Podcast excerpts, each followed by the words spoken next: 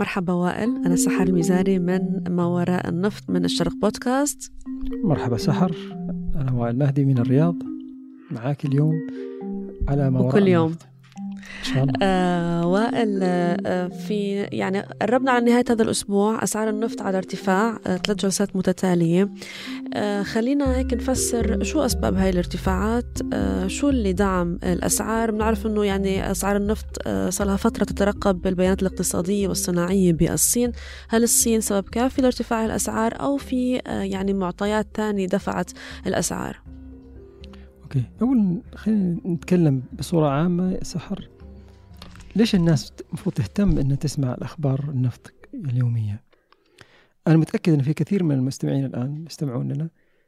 يعني بالنسبة لهم زاد السعر دولار اليوم نزل السعر دولار اليوم. ما أتوقع أنه هذا الشيء كثير راح يعني ي- يأثر آه، في حياتهم اليومية ويجذبهم. خصوصا ان أسعار النفط يعني الآن هي في في, في نطاق سعري معين وقاعد تتذبذب. طيب آه إيش اللي يهمنا الآن؟ يهمنا نعرف شيئين،. وين أسعار النفط راح تروح آه يعني في آه من اليوم إلى الأشهر القادمة. الكل كان يتوقع إن أسعار النفط ما راح ترتفع بسبب آه مخ- مخاوف الركود الاقتصادي بسبب ارتفاع أسعار الفائدة بسبب قوة الدولار. عشان نشرح الآن إذا ارتفعت أسعار الفائدة في الولايات المتحدة الولايات المتحدة قاعدة تحاول إنها تخفض التضخم من خلال رفع أسعار الفائدة عشان تقل يعني ال- النقد في في ال- النظام الاقتصادي وبالتالي يقل الشراء. طيب في الناحية الأخرى إذا ارتفع اسعار الفائدة الدولار صار عليه طلب. فبالتالي ال- الدولار يصير قوي وإذا صار الدولار قوي هذا ياثر بشكل كبير على اسعار النفط. لأنه النفط دولار قوي دولار. قوي نعم نعم فالدولار قوي يعني المفروض إنه يس- يسبب يعني تباطؤ في الطلب مم. ليش؟ الدول اللي تستورد النفط. إذا مثلا الآن مقابل كل 100 دولار أو مثلا 80 دولار هذا هو سعر البرميل الآن. إذا هو مثلا بالعملة المحلية كان يحصل على مثلا 80 دولار من خلال دفع 1000 من العملة المحلية. الآن يحتاج يدفع 1500 عشان يحصل على 80 دولار. فهو في عنده تكلفة إضافية.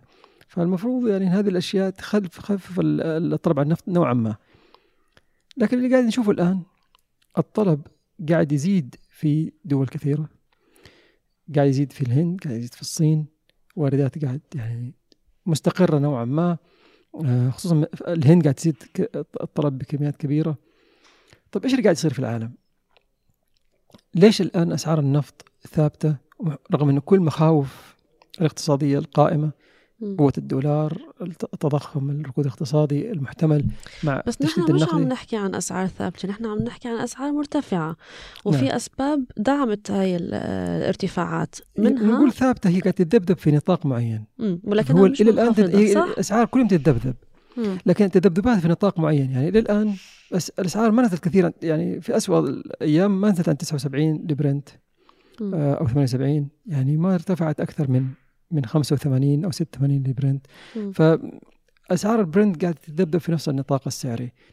السوق إلى الآن آه، يتوقع أن الطلب في الصين راح يرتفع. هذا ارتفاع الطلب في الصين هو اللي معطي ال- الكل دعم. ليش؟ لأن الصين هي أكبر بلد مستورد للنفط في العالم. الصين أظهرت عوامل كثير إيجابية في الفترة الأخيرة بخصوص كوفيد والتخلص من كوفيد فهذا يعني أعطى نوعا ما دفعة للكل انه يكون يتوقع أن أسعار النفط راح تكون مرتفعة. نتكلم عن إحنا نتكلم عن النصف الثاني من هذه السنة الكل متوقع أن أسعار النفط في الن- في النصف الثاني من هذه السنة راح ترتفع يعني فوق ال 90 إلى 100 دولار يمكن هذا خبر جيد للدول المصدرة للنفط مم. مثل السعودية وباقي دول أوبك لكن بالنسبة للدول المستهلكة هذا الأمر يعني سيء طيب. إيش إيش السيناريوهات اللي ممكن نتوقعها قبل ما نروح على. السيناريوهات مش بس الصين يعني مش بس الانتعاش الاقتصادي القوي في الصين المتوقع هو اللي دعم أسعار النفط أو ال- المكاسب بالجلسات الماضية. أه، كمان أه، عم نحكي عن تراكم مخزونات النفط الخام بالولايات المتحدة الأمريكية. امبارح معلومات من من إدارة معلومات الطاقة قالوا بأنه مخزونات الخام الأمريكية ارتفعت 1.2 مليون برميل بالأسبوع الماضي أو المنتهي ب 24 فبراير. وبالتالي هذا أعلى مستوى منذ ماي 2021 أم، هل السوق رح يتفاعل مع هاي المعلومات بالأيام المقبلة أم آه، رح يقاومها؟ لوين رايحة الأسعار؟ موضوع المخزونات الأمريكية هو يأثر في آه، نفط غرب تكساس أكثر من نفط برنت لأنه غرب تكساس هو اللي اداه الولايات المتحدة وهذه المخزونات في الولايات المتحدة. م. برنت نفط يعني خام عالمي أكثر. 50% من النفط في العالم يتسعر على برنت صحيح بس وائل يعني هل يأثر على برنت؟ ما يأثر كثير على برنت يأثر إيه؟ كثير على WTI لكن هل السوق حيتفاعل معاه بصورة كبيرة؟ لا إحنا شا... الآن الأسعار مرتفعة، المفروض إن مع ارتفاع المخزونات الأسعار تقل. بس مش تراكم مخزونات النفط الخام بأمريكا معناتها في مخاوف من ركود؟ ومش الركود بالولايات المتحدة الأمريكية بينعكس على العالم كله يعني الاقتصاد الأمريكي إذا تراجع بيأثر على اقتصادات العالم والعكس صحيح. وبالتالي يعني هل فينا عن جد نتجاهل المخزونات الأمريكية؟ شوفي الأسباب الآن طبعا مو واضح بالنسبة لي لكن في هذه هذه الفترة هي فترة آه، صيانة كذلك. آه الآن أغلب المصافي إذا خرجت من الشتاء تبدأ تسوي صيانة فيبدأ يقل عندها الاستهلاك. فهذه يعني عوامل موسمية يعني معروفة فلما تكون في هناك انخفاض في التكرير بعض النفط حيذهب إلى المخزونات. السؤال المهم هل السوق مصدق هذه الأرقام؟ ترى إحنا قبل الأسبوع الماضي والأسبوع اللي قبله السوق ما كان مصدق أرقام إدارة معلومات الطاقة الأمريكية فيما يتعلق بالمخزونات، شافوا إنها أرقام مبالغ فيها.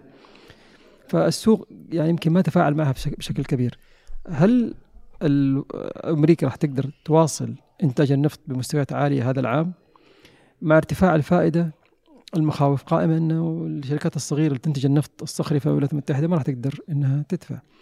وحتى مثلا لو إن فرضنا جدلا إن الشركات قادرة على الإنتاج في ظل فائدة مرتفعة إن هذه الشركات تعتمد على القروض عشان تنتج هذول شركات صغيرة يروحوا ياخذوا قرض عشان ينتجوا آه النفط ويسوقوا يعني آه يعني النفط وكذلك يديروا عملياتهم. فالموضوع الآن صعب جدا. الولايات المتحدة قد لا تستطيع زيادة الإنتاج.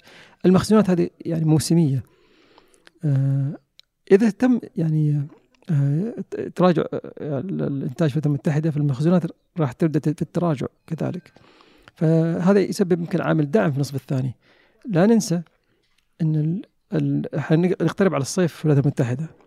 كل ما نقترب على الصيف راح يزيد الطلب على الوقود إنه خصوصا إذا اقتربنا من شهر مايو. فالمخزونات ما راح تبقى مرتفعة لفترة طويلة جدا.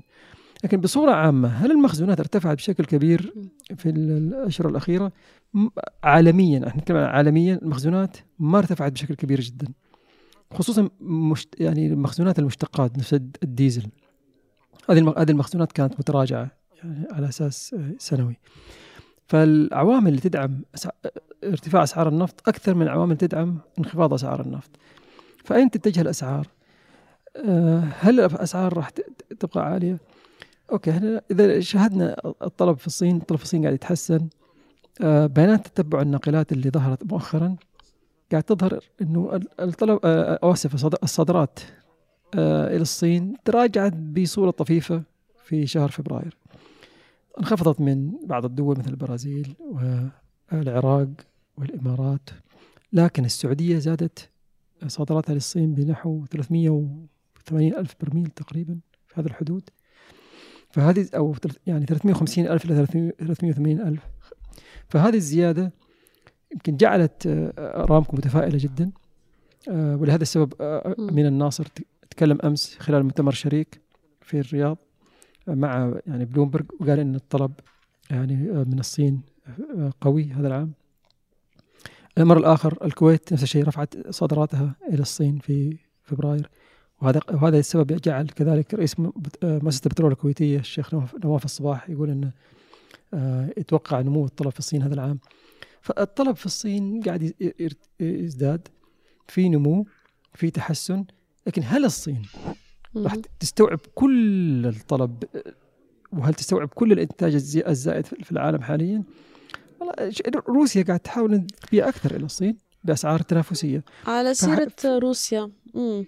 ففي في تنافس كبير جدا إحنا عم نتابع الاجتماعات طبعا عم نتابع اجتماعات مجموعة العشرين وفي يعني انزعاج غربي من هذا يعني التقارب الروسي الصيني في ملفات مختلفة منها ملف الطاقة.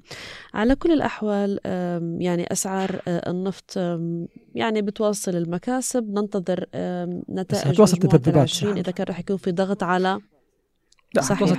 وصلت تذبذبات تذبذبات حتواصل؟ إيه حتواصل تذبذبات آه إلى توضح الصورة يعني.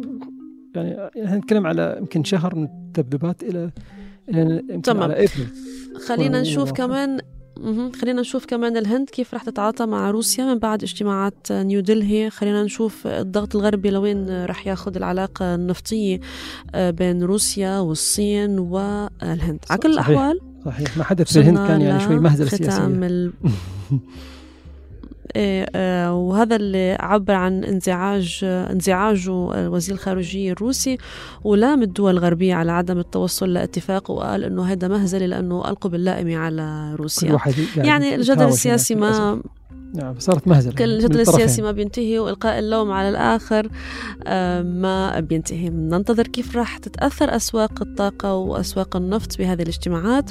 كنت معكم أنا سحر المزاري من ما وراء النفط على الشرق بودكاست. شكرا سحر.